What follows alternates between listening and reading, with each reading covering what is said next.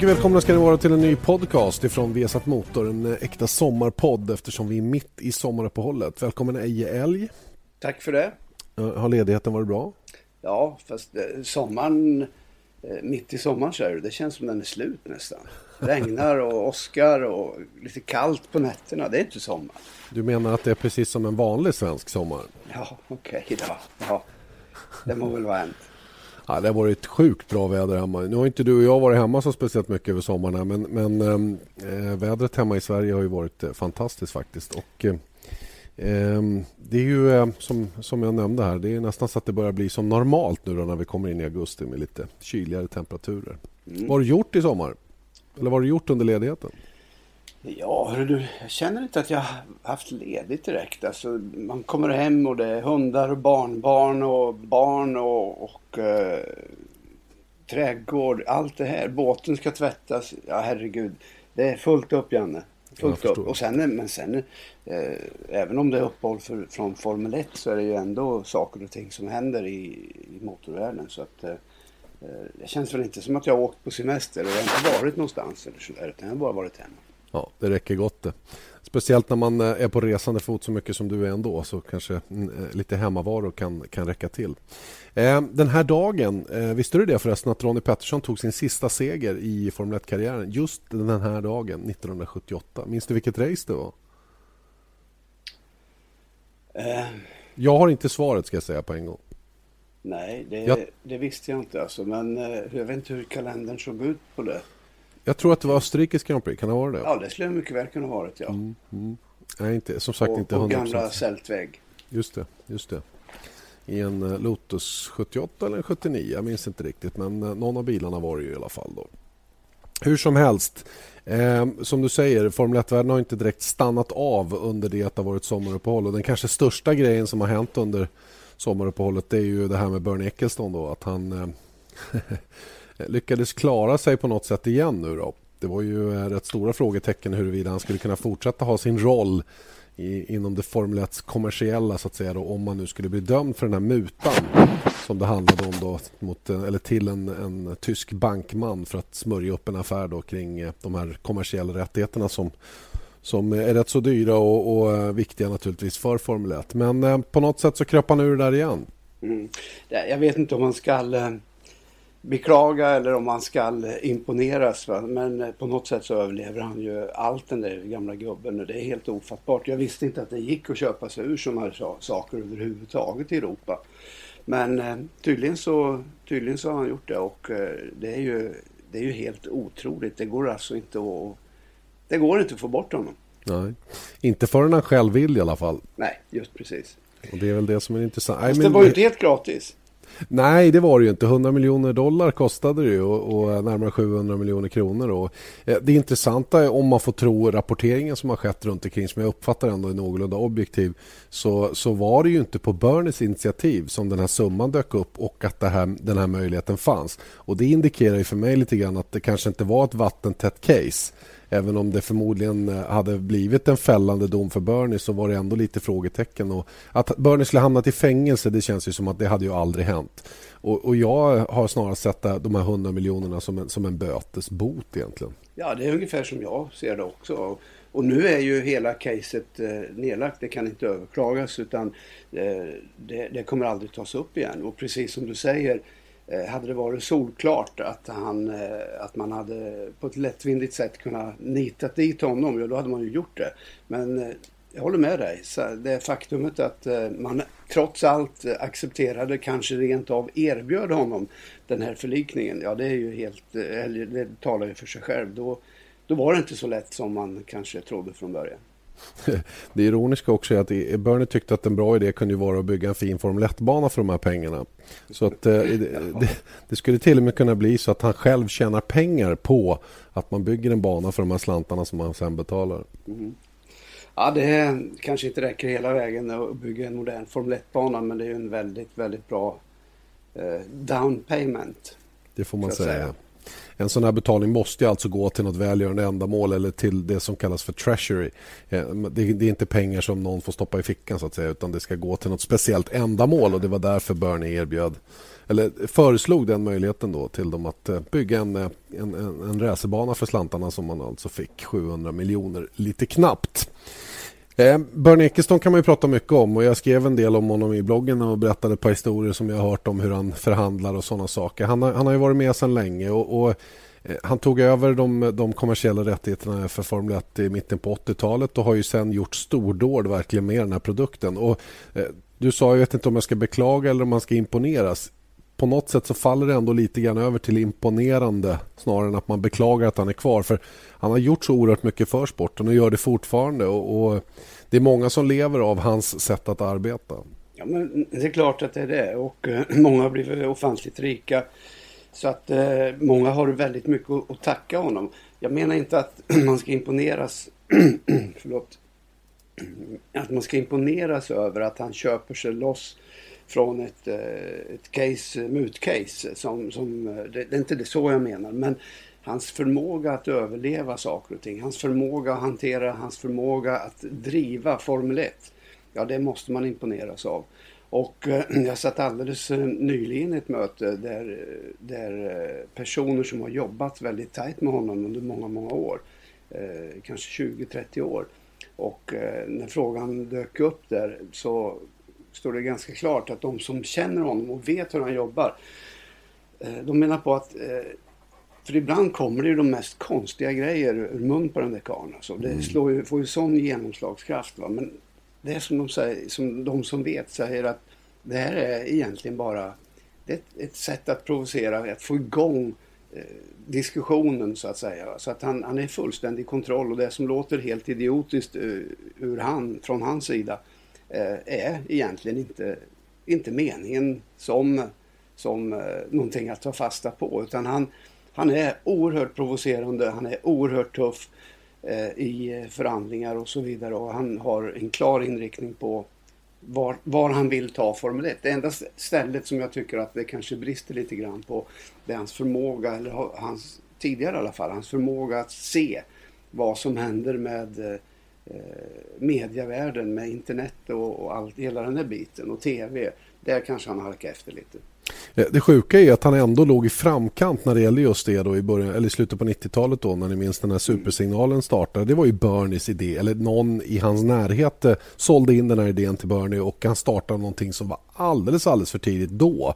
Eh, kan det tänkas att han blev lite bränd av det som hände den gången? För det kostade honom en hel del pengar det där projektet som, ja. som sen inte blev någonting så att säga. Och nu, nu vill han vara mer konventionell när det gäller tv-biten. Mm. Ja, jag, jag, eh, var precis eh, på väg att säga det. Att han brände nog fingrarna lite grann där och det blev som du säger oerhört kostsamt. Och eh, det är ju inte, det är inte bara kostsamt för honom utan då blir det kostsamt för hela Formel 1. För att eh, det är ju ändå så att det är ju han, han jobbar ju för teamen, han jobbar för alla, han jobbar för Formel 1. Sen att han har tjänat eh, ofantliga pengar på det själv, det, det, det köper man så länge som sporten drivs framåt så att säga. Mm. Ja, det är lite intressant det som, eh, det som de står inför nu då med, eh, med den revolution som finns rent digitalt och eh, ser man till många andra racingserier. Vi kan ju ta ingen, inte den närmsta konkurrenten men en, en kollega kan man säga eh, på sidan av, nämligen MotoGP så har ju de redan den möjligheten för folk att köpa ett så kallat MotoGP videopass då, där man kan se racen eh, på datorn eh, utan att man är knuten till någon speciell tv-kanal. Eh, vilket naturligtvis ökar exponeringsmöjligheterna. Och det här med exponering det är ju någonting som Formel 1-världen lever väldigt gott av. Eller det styr ju prissättningen av vad sponsorship kostar, mm. hur många som ser. Och det här med att, att, att, eh, att tv-kanalerna allt mer vill stoppa in eh, produktionen i betal-tv för att kunna räkna hem det på sin sida.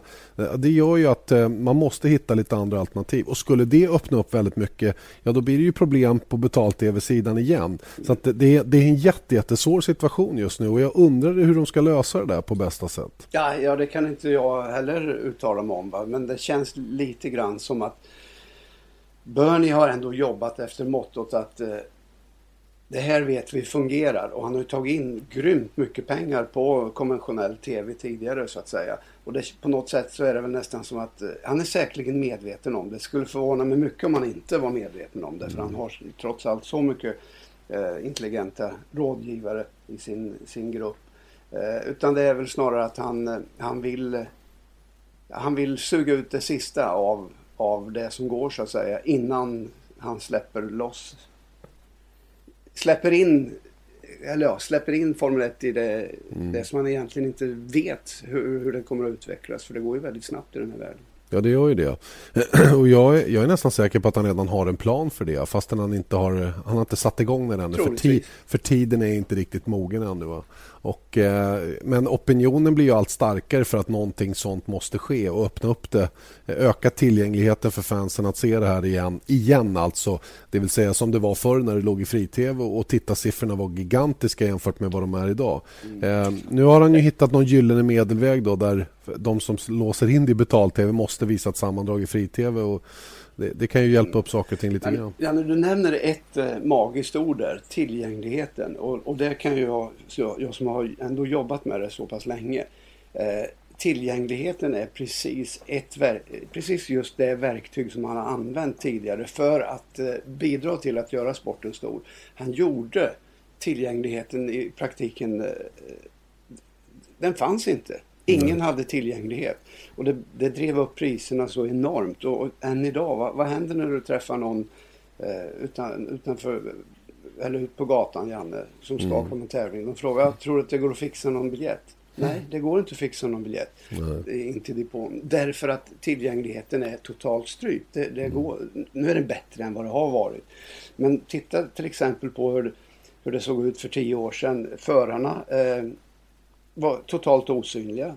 Eh, det var ett omöjligt arbete för journalister och media att få tillgång till dem.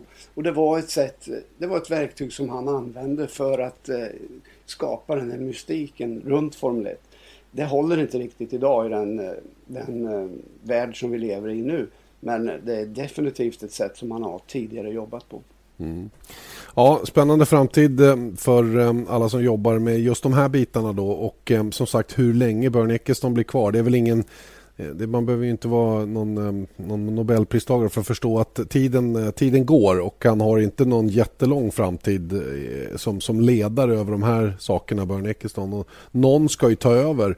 Ehm, Christian Horner är ett namn som har dykt upp flera gånger som, som en tänkbar efterträdare till Börne. Tror du på det verkligen som känner Christian väl? Jag har ingen aning. Det är ju två helt skilda personligheter och Christian har ju ingenting av, av den hård hudade, eller ja, hårdhudande mentalitet som, som, Christ, som Bernie Eccleston har. Men eh, om man tittar lite grann på var Bernie kommer ifrån. Ja, han var själv teamägare och så vidare och kommer från djupt ner från, från eh, Formel 1-leden så att säga. Så att eh, varför inte? Jag menar det finns flera kandidater i så fall. Mm, som till exempel? Ja, men Ron Dennis är ju, faller sig naturligt. Eh, men, men eh, jag menar, får inte glömma bort att de här gubbarna, Christian Horner och Ron Dennis, de har ju lyckats på ett bättre sätt än vad Bernie gjorde som team, teamägare egentligen. Mm. Eh, Bernie som tog över Brabham, Brabham-teamet och, och, eh, och hela den biten. Så att jag, jag, jag har ingen aning. Alltså, för ett år sedan ungefär så fanns det spekulationer i internationell media att det var en kvinna som skulle ta över. Och eh, det var tre kvinnor som nämndes. Bland annat så var det en svensk kvinna som jag har glömt bort namnet på. Som, eh, som eh, är någon eh, ordförande i styrelsen för eh, Motormännen eller något, någon, den typen av, av eh, organisation här i Sverige. Så att det är mycket, mycket spekulationer. Och det är väl så det brukar vara när ingen vet. Just det. Vem skulle du vilja se på den posten då? Jag har inga sådana. Du själv kanske? Nej, nej.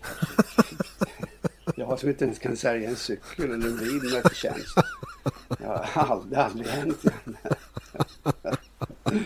Men om, du vill, om du vill ha en cykel eller så säg till. Gratis vill, alltså. vill man att det ska bli billigt då ska man sätta hjälp på posten. Ja. Okej. Okay. Nej, absolut. Ja, men det, det, det, vi får inte glömma bort att, att eh, Formel 1, visserligen så vill vi ju eh, så länge som det går försöka bibehålla så mycket av det sportsliga inslaget av Formel 1. Men, men eh, får inte glömma bort att det är en business, det är en industri helt enkelt. Som, mm. sysselsätter grymt mycket människor. Visst är det så. Ja, vi får se vad som kommer att hända framöver med just de här bitarna. Det är ingenting som vi kommer att kunna påverka i alla fall. Och eh, det här med tv-rättigheter och sådana saker det är långt ovanför våra huvuden även när det gäller den svenska produkten. Eh, en annan eh, stor snackis som har varit nu under sommar, som, sommaruppehållet är, det är ju eh, det faktum att eh, många tycker att man nu har förstört en av eh, motorvärldens häftigaste kurvor, nämligen Parabolica på Monza genom att asfaltera delar av avåkningszonen utanför där. Ehm, och jag undrar naturligtvis hur du ser på det, om, om det är så fruktansvärt illa det de har gjort där. Okej. Bra fråga, Jan. ja, men jag, innan, jag, innan jag lämnar något svar som jag sen kan belastas för så, så eh, måste jag villigt erkänna att eh, alla den, de här typen av, den här typen av diskussioner som vi nu kliver in på här. Eh, det blir ju alltid en form av kompromiss och man får aldrig glömma bort det faktum att eh, alla förändringar av den här typen eh, Eh, baseras egentligen på säkerhetsmässiga grunder. Man, man, vill öka säkerheten och det kan ju ingen människa i världen ha någonting emot egentligen. Eh, det är ju ingen som vill se folk köra ihjäl sig på löpande band och, och eh, så, så, därför så måste man respektera det. Samtidigt så har man ju, har ju du och många andra hört vad, vad jag tycker om, om vissa saker. Eh, banorna, eh, de moderna banorna till exempel där, eh, där eh, begränsningen av banan är en vit linje. Ja, det, gör, det förändrar ju hela, hela hela sporten tycker jag. Och eh, det tar lite av den tjusning som i alla fall jag har lärt mig att, att Formel 1 eh, består av. Förlåt. Eh, eh, så att det, det, är en, det, är ingen enkel eh, fråga som jag kan ge ett enkelt svar på. Självklart så, så jag menar asfalt, själva banan är, kommer ju inte förändras. Bana, kurvan kommer att vara lika svår. Däremot så kommer det naturligtvis att innebära att eh, man vågar ta risker på ett annat sätt. Man vågar köra på ett lite annorlunda sätt.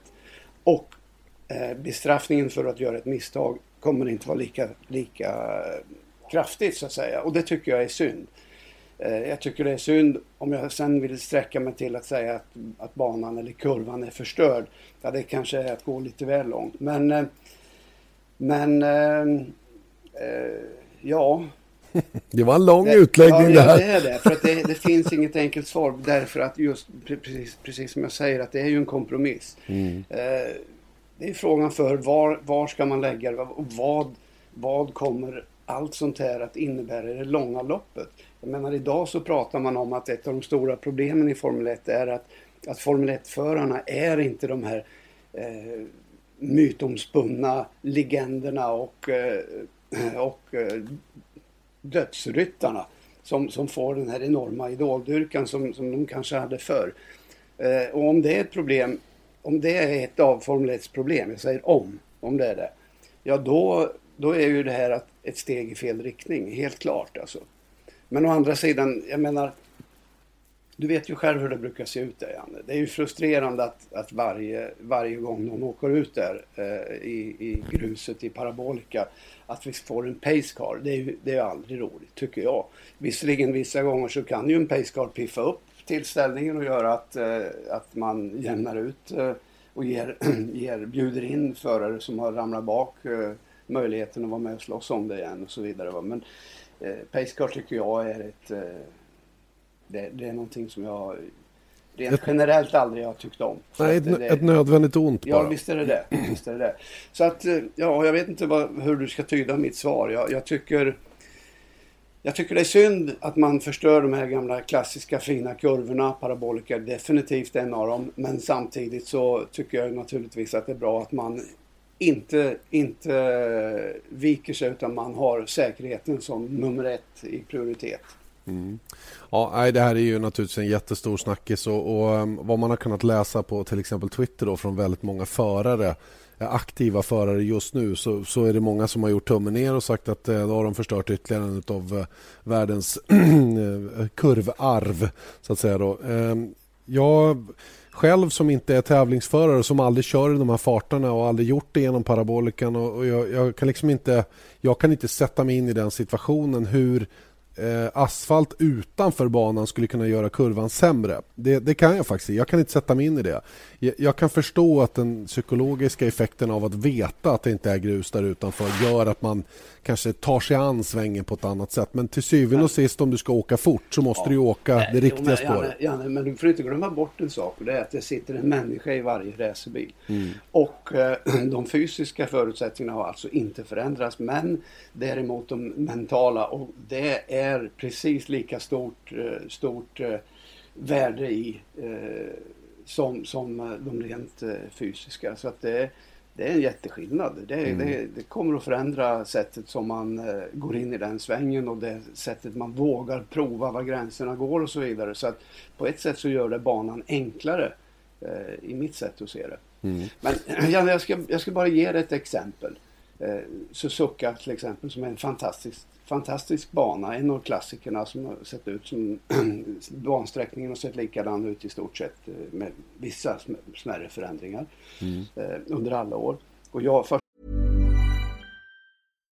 Botox Cosmetic, out toxin A, FDA approved for over 20 years. So, talk to your specialist to see if Botox Cosmetic is right for you. For full prescribing information, including boxed warning, visit BotoxCosmetic.com or call 877-351-0300. Remember to ask for Botox Cosmetic by name.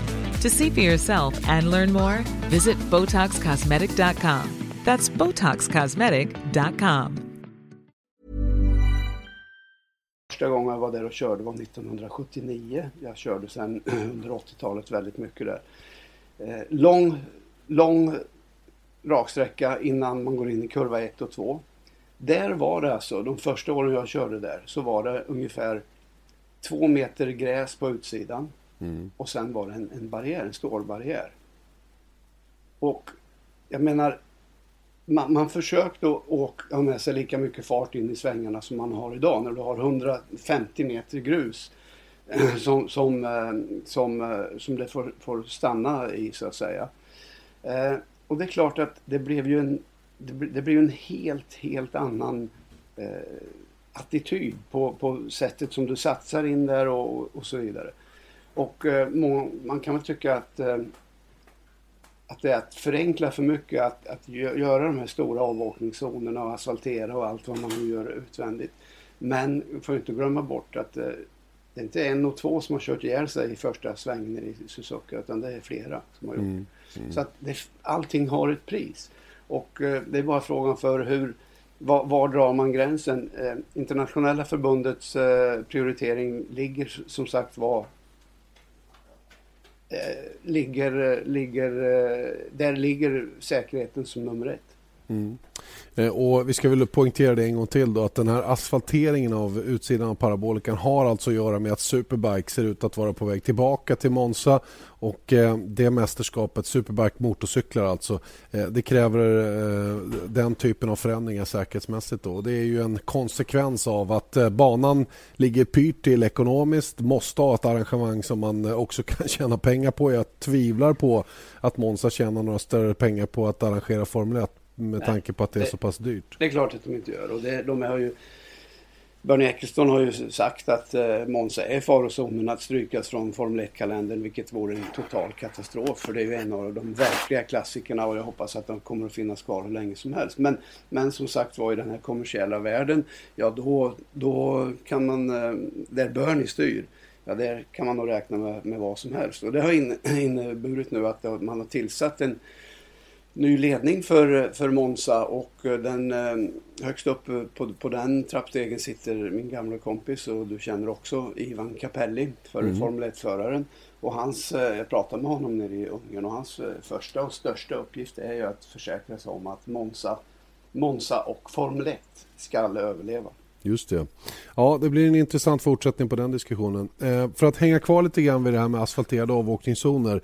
Eh, när jag hörde talas om det här första gången så gjorde jag en parallell. Jag tänkte i mitt stilla sinne, okej, okay, vart finns det här någon annanstans där man inte har haft de här synpunkterna? Eh, jag landade på Istanbul Park, kurva 8 Den här eh, jättelånga vänstern, oerhört snabb ingång med fyra apex där det är som en flygplats på utsidan. Och Alla hyllade den här kurvan, tyckte den var så ball att köra igenom och hela den grejen. Eh, och där, men där hade man ju å andra sidan inte... man hade aldrig kört utan asfalterad avåkningszon där så att säga. Jag vet inte.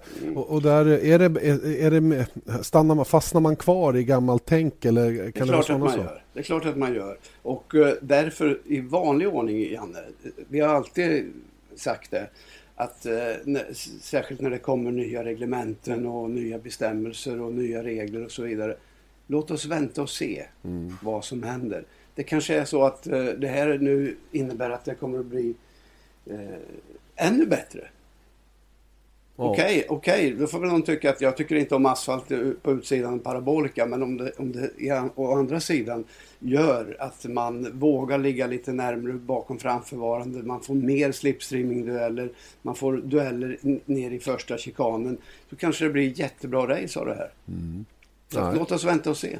Det är en eh, fullt tänkbar utveckling av det faktiskt att man eh, vågar ladda lite hårdare genom parabolikan istället. Då. Som sagt, vi får, vi får ge det lite tid så får vi se vad som kommer att hända där eh, med just eh, Italiens Grand Prix i, stort generellt och hur parabolikakurvan kommer att hanteras utav förarna när de nu kommer dit en bit in i september. Vi ska ju först och främst dra igång säsongen igen efter sommaruppehållet och det gör vi alltså inte den här helgen som kommer utan nästkommande helg Eh, och då är det Belgiens Grand Prix. Och då pratas det naturligtvis eh, eh, i Sverige i alla fall väldigt mycket om Marcus Erikssons chanser att starta om igen. Det var ju en mer eller mindre bedrövlig helg i Ungern. Ingenting fungerade som det skulle. Vi vet ju att teamet har utlovat ett större uppdateringspaket. Vad vet du om utvecklingen där? Har det hänt någonting eller har de legat i träda?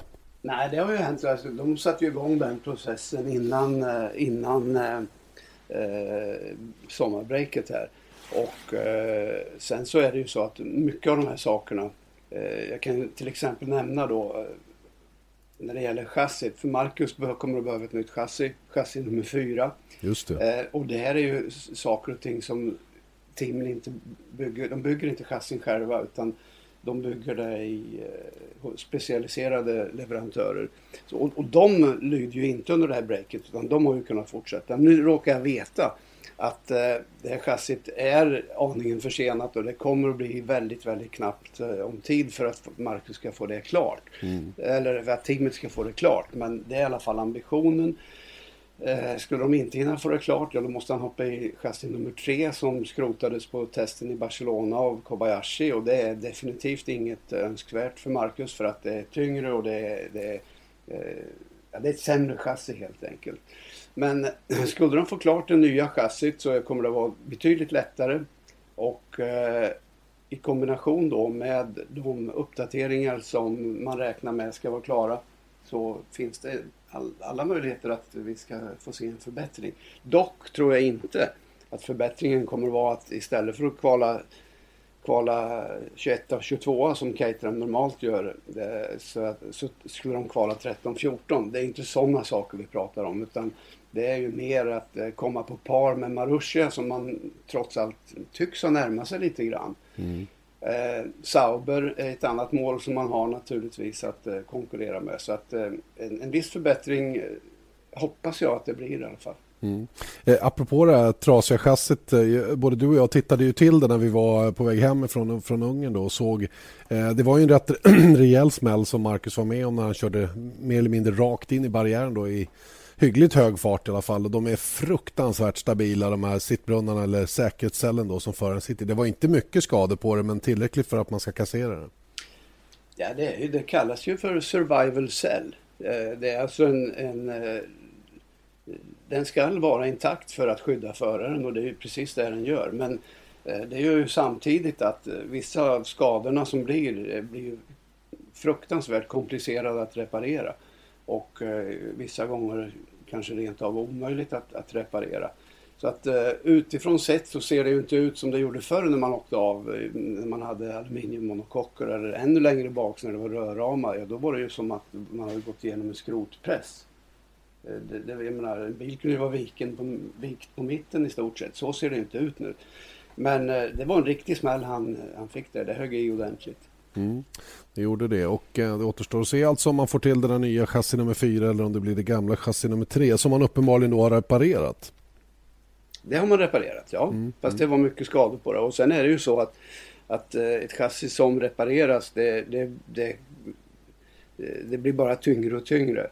Så att, eh, och det var dessutom ett tidigt chassi som byggdes innan säsongen. Så att det är inget, absolut inte önskvärt. Utan om Marcus får får det nya chassit så har han definitivt eh, bättre förutsättningar. Och eh, bättre förutsättningar innebär att eh, han kanske kan matcha Kobayashi lite bättre än vad han har gjort. Sen får vi inte heller glömma bort att eh, spabanan är en bana som Marcus har gjort väldigt bra ifrån sig på tidigare. Det hade han visserligen gjort även i Ungern. Men Eh, en bana som jag ändå tror passar Marcus ganska bra. Mm. Frågan är om den passar bilen bara. Ja, det blir eh, spännande att se den här utvecklingen. Du, har du inga tjuvbilder på någon ny nos och sådana saker? För det är många som är intresserade av också. Jag har den i, eh, i, i, i hjärnan. Ja. Jag har sett bilder på den. Okej. Okay. Kan du bara utan att avslöja någonting. Är det en radikal förändring? Nej, den är grön. Okej. Okay. Det går inte att lura av dig någon info ja, där alltså. Nej, men det här, den här konstiga varianten som man är ensam om, eh, eller har varit ensam om, det försvinner ju. Det här, eh, den här kanten eller vad ska jag säga? Ja, avhuggna nosen och sen att det går fram en liten snutt. Om jag uttrycker mig så här då, vilken är den mest lik nu då? Den nya menar du? Ja. Ja, det, det, ja, det ser ut ungefär som, som eh, Force India typ. Okej. Okay. En liten uh, snabel som sticker fram ja, där fortfarande. Mm. Det Ja, ja, spännande. Det blir roligt att se. Eh, många nya grejer alltså på Caterham-bilen. Förhoppningsvis då till eh, Belgiens Grand Prix som alltså går av stapeln nästa helg. Inte kommande helg för då är det DTM från eh, Nürburgring.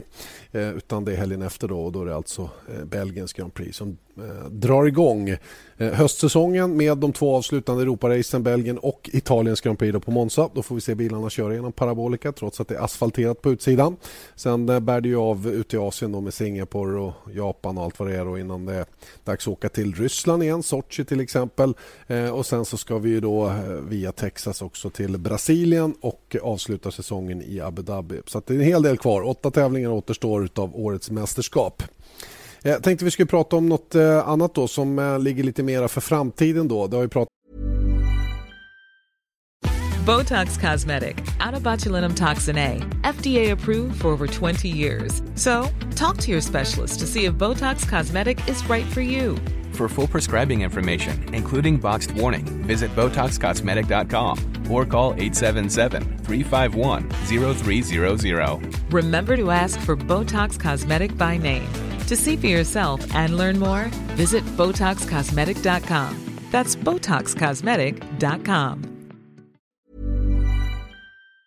pratats en del om en ung kille vid namn Max Verstappen som nu har hunnit bli 17 år. Gick direkt ifrån go-kart till Formel 3, en synnerligen annorlunda eh, eh, karriärväg då för hans del och han har gjort det väldigt bra i årets Europamästerskap. Eh, Max Verstappen som kör för Van Ames Sport Racing Eh, och eh, faktiskt legat i toppen i stort sett hela mästerskapet. Hade en del tekniska problem som gjorde att han halkade efter poängmässigt bakom Esteban och Con som leder där. Men Verstappen har kört väldigt, väldigt bra och det var väl ingen, det var väl ingen skräll direkt att eh, han ganska snabbt nu har blivit aktuell för att Eh, för att bli upplockad av något förarprogram. Och de som eh, drog vinstlotten där eller hur man nu ska se på det det var alltså Red Bull då, som, har, som har skrivit på med, eh, med Max Verstappen här inför framtiden. Och det här kom ju efter att en del rykten sa att de ville placera Verstappen i Toro Rosso redan till nästa säsong vilket jag tycker låter som en en galen plan. Det skulle närmast vara Kimi Räikkönen avancemang på, en sån, eh, på ett sånt karriärsteg. Eh, hur ser du på det här? Eh, har, har Jos Verstappen, Max Verstappens pappa, har han valt rätt nu när de har skrivit på för Red Bull? Du har ju i allra högsta grad varit inblandad i den här typen av diskussioner tidigare då med Marcus Eriksson bland annat. Ja, det tycker jag nog att, att han har gjort. I, I hans fall så är det ganska uppenbart att han är en en supertalang och du drar en liknelse här med, med Kimi Räikkönens karriär och det är ju inte långt ifrån alltså, utan det är ju snarare eh, ännu snabbare marscherat än vad, vad Kimi Räikkönen gjorde. Så att eh, visst, ja, ja, man kan ha synpunkter på Red Bulls juniorprogram. De har lite för många förare. Eh, sort, man sorterar på ett ganska tufft sätt och det är lätt att, att hamna utanför, ha en dålig säsong eller en halvdålig säsong. Och, eh, och, och, du är borta och så vidare. Så att man ställs ju inför en, en väldigt stark intern eh, konkurrens som kanske, kanske bör beaktas när man väljer vilken väg man ska gå. Men när det gäller just Verstappen så känns det nog ändå som att eh, här har vi en kille som i praktiken skulle kunna bli en motsvarighet till vad Sebastian Vettel en gång i tiden var som hade allting det, det, var förutbestämt att den här gossen kommer det att gå bra för och han kommer att gå hela vägen. Och det känns lite grann så på Verstappen också. Det är bara att konstatera att, att pojken har enastående talang, det är inget snack om den saken. Eh, sättet som han eh, tog sig an Formel 3 eh, är ja. imponerande. Bara 16 år gammal också. Det är ja. ju... Ja, det är mycket kom, bra. Det, det, ja, det är fascinerande. Nu åkte han visserligen uh, gokart mot uh, verklig toppelit då, sista säsongen innan han tog sig hela vägen upp då till formelbil. Men det normala steget hade ju annars varit att köra Formel Renault till exempel då en säsong innan man kommer upp i F3. Uh, eh, men uh, det faktum att han har varit så pass konkurrenskraftig. Han tog en Grand Slam i, i Belgien till exempel på Spa där han vann alla tre racen. Det, det, det talar sitt tydliga språk och det är väl, det är väl ingen tvekan om att han ganska snabbt fick ögonen ögonen på sig då från de här juniorprogrammen. Det sägs ju att även Mercedes var intresserad av eh, Max Verstappens tjänster. Då. Men, ja, de, ja. Janne, de har sprungit runt hos de flesta team eh, nu sista månaderna här. Va? Så att eh, de har, de har nog haft eh, stora möjligheter att gå till, till flera team och de har valt Red Bull och jag, jag tror nog att det eller ja, det är bara att konstatera att de har fått bäst villkor där och bäst eh, Eh, förhoppningar om hur det ska gå. Vi får inte glömma bort också att, att eh, hans pappa då, Jos Verstappen, eh, har ju trots allt en hel del erfarenhet av Formel 1 och vet ungefär hur saker och ting fungerar. Så att jag är övertygad om att han har tagit det rätta beslutet. För övrigt så kan man säga att Jos Verstappen säkerligen betydligt rent förarmässigt så var säkerligen han en större talang än vad hans eh, resultat i Formel 1 visar. Jag kommer så väl ihåg när han, jag vet inte när det, när det här var, men hans första test tror jag var, var med Arrows i, eh, på Estoril, banan i Portugal. Och jag vet att eh, dagen innan så var det ingen som visste vem Jos Verstappen var. Men eh, efter den första testen och den första första varven som han gjorde i bilen så var det alltså tidernas sensation på den tiden och det var helt plötsligt så var, men hallå var kommer den här eh, människan ifrån? Det här är nästan onaturligt. Ingen klarar av sånt här som han gjorde. Nu kommer jag inte ihåg vilka det var han konkurrerade med i den här testen men det var alltså ett enastående resultat som han gjorde och han blev ju verkligen, verkligen eftertraktad. Sen, eh, sen blev väl inte hans karriär, Formel 1-karriär kanske riktigt eh, vad man hade trott och hoppa, han hade hoppats. Men eh, när det gäller den rent förarmässiga biten så tror jag, och talangmässigt eh, så tror jag att eh, Jos Verstappen var sensationell. Han testade mot Gilde Ferran faktiskt och Christian Fittipaldi, två brasilianare. Mm, det må hända, men det var också så att, nu kommer inte jag ihåg vem som körde den här bilen ordinarie, men det var tiderna som han gjorde och hur snabbt han gjorde dem i, i eh, relation till den ordinarie föraren som också var med och, och, gjorde de här testerna. Kan det ha varit Derek Warwick? Kan det ha varit. Mm. Och det var alltså grymt, grymt imponerande insats från Jos Verstappen. Och är pojken lika, lika talangfull, ja då har vi ett eh, stort ämne här. Just det. Eh, det är dessutom bekräftat nu att eh, 17-åringen från Holland och Max Verstappen kommer att köra i Macau förstås med van Amersfoort. Eh, och det blir ju spännande att följa hans karriär. Det mest troliga är ju att han åker Formel Novi 3,6 eller 3,5 liters nästa säsong. Eh, vilket är då det, den normala karriärstegen då för en Red Bull junior att man åker i eh, World Series efter avslutad efterkarriär. Kanske att man eh, stoppar in honom i GP3 eller någonting också. Att han kommer att hoppa lite fram och tillbaka och få köra väldigt mycket under nästa jag, säsong. Jag tror man kommer att, kommer att matcha honom hårt och precis som man gjorde med, med Sebastian Vettel som åkte både F3 och Renault World Series sam, samma år så kommer man nog göra en liknande program för Verstappen. Mm. Eh, Kviat då, som är den senaste att eh, promotas uppåt. Han åkte ju både GP3 och F3. Vi har just nu Carlos Sainz som ligger i eh, pipen för att ta en plats i Formel 1.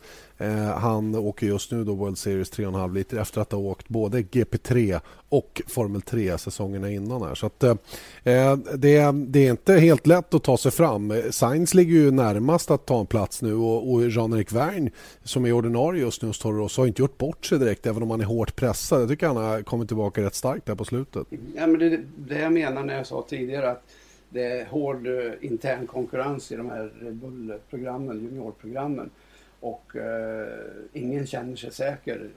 Eh, ett sånt här beslut nu att ta in Verstappen har ju även det en påverkan på Carlos Sainz som för ett par månader sedan kanske ansågs eh, ha allting utstakat så att säga inom Red Bull-familjen. Så att eh, eh, konkurrensen är stenhård och eh, det är så man jobbar. Man jobbar oerhört effektivt.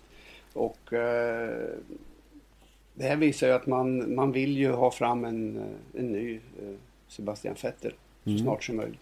Det vill man sannoliken. Frågan är om man kommer att ha material till sina juniorer som är tillräckligt konkurrenskraftigt. Red Bull som alltså blir av med eh, Adrian Newey nu då efter att han har eh, designat så framgångsrika bilar i fyra raka säsonger. I år är den väl fortfarande hyggligt framgångsrik men eh, bristen på hästkrafter verkar kosta lite för mycket så att man inte riktigt på samma nivå. Och när Newey nu lämnar så har man bestämt sig för att eh, man har ingen, ingen eh, inhoppare så att säga utan man försöker väl leva vidare med den organisation man har inunder och Newey ska på något sätt finnas kvar då ändå eh, på sidan av. Eh, ja, det var det det, höll jag på att säga. Det var den här podden där vi har avhandlat det vi kan avhandla under sommaruppehållet. Det finns säkert en hel del i övrigt också att diskutera men eh, jag tycker det här kan räcka så här långt i alla fall och så eh, får vi återkomma då med att snacka upp Belgiens Grand Prix om en vecka. Eh, du och jag har ju en eh, mer eller mindre plågsam helg framför oss eh, med eh, en ordentlig tur på cykel. Hur eh, förberedd är du på det?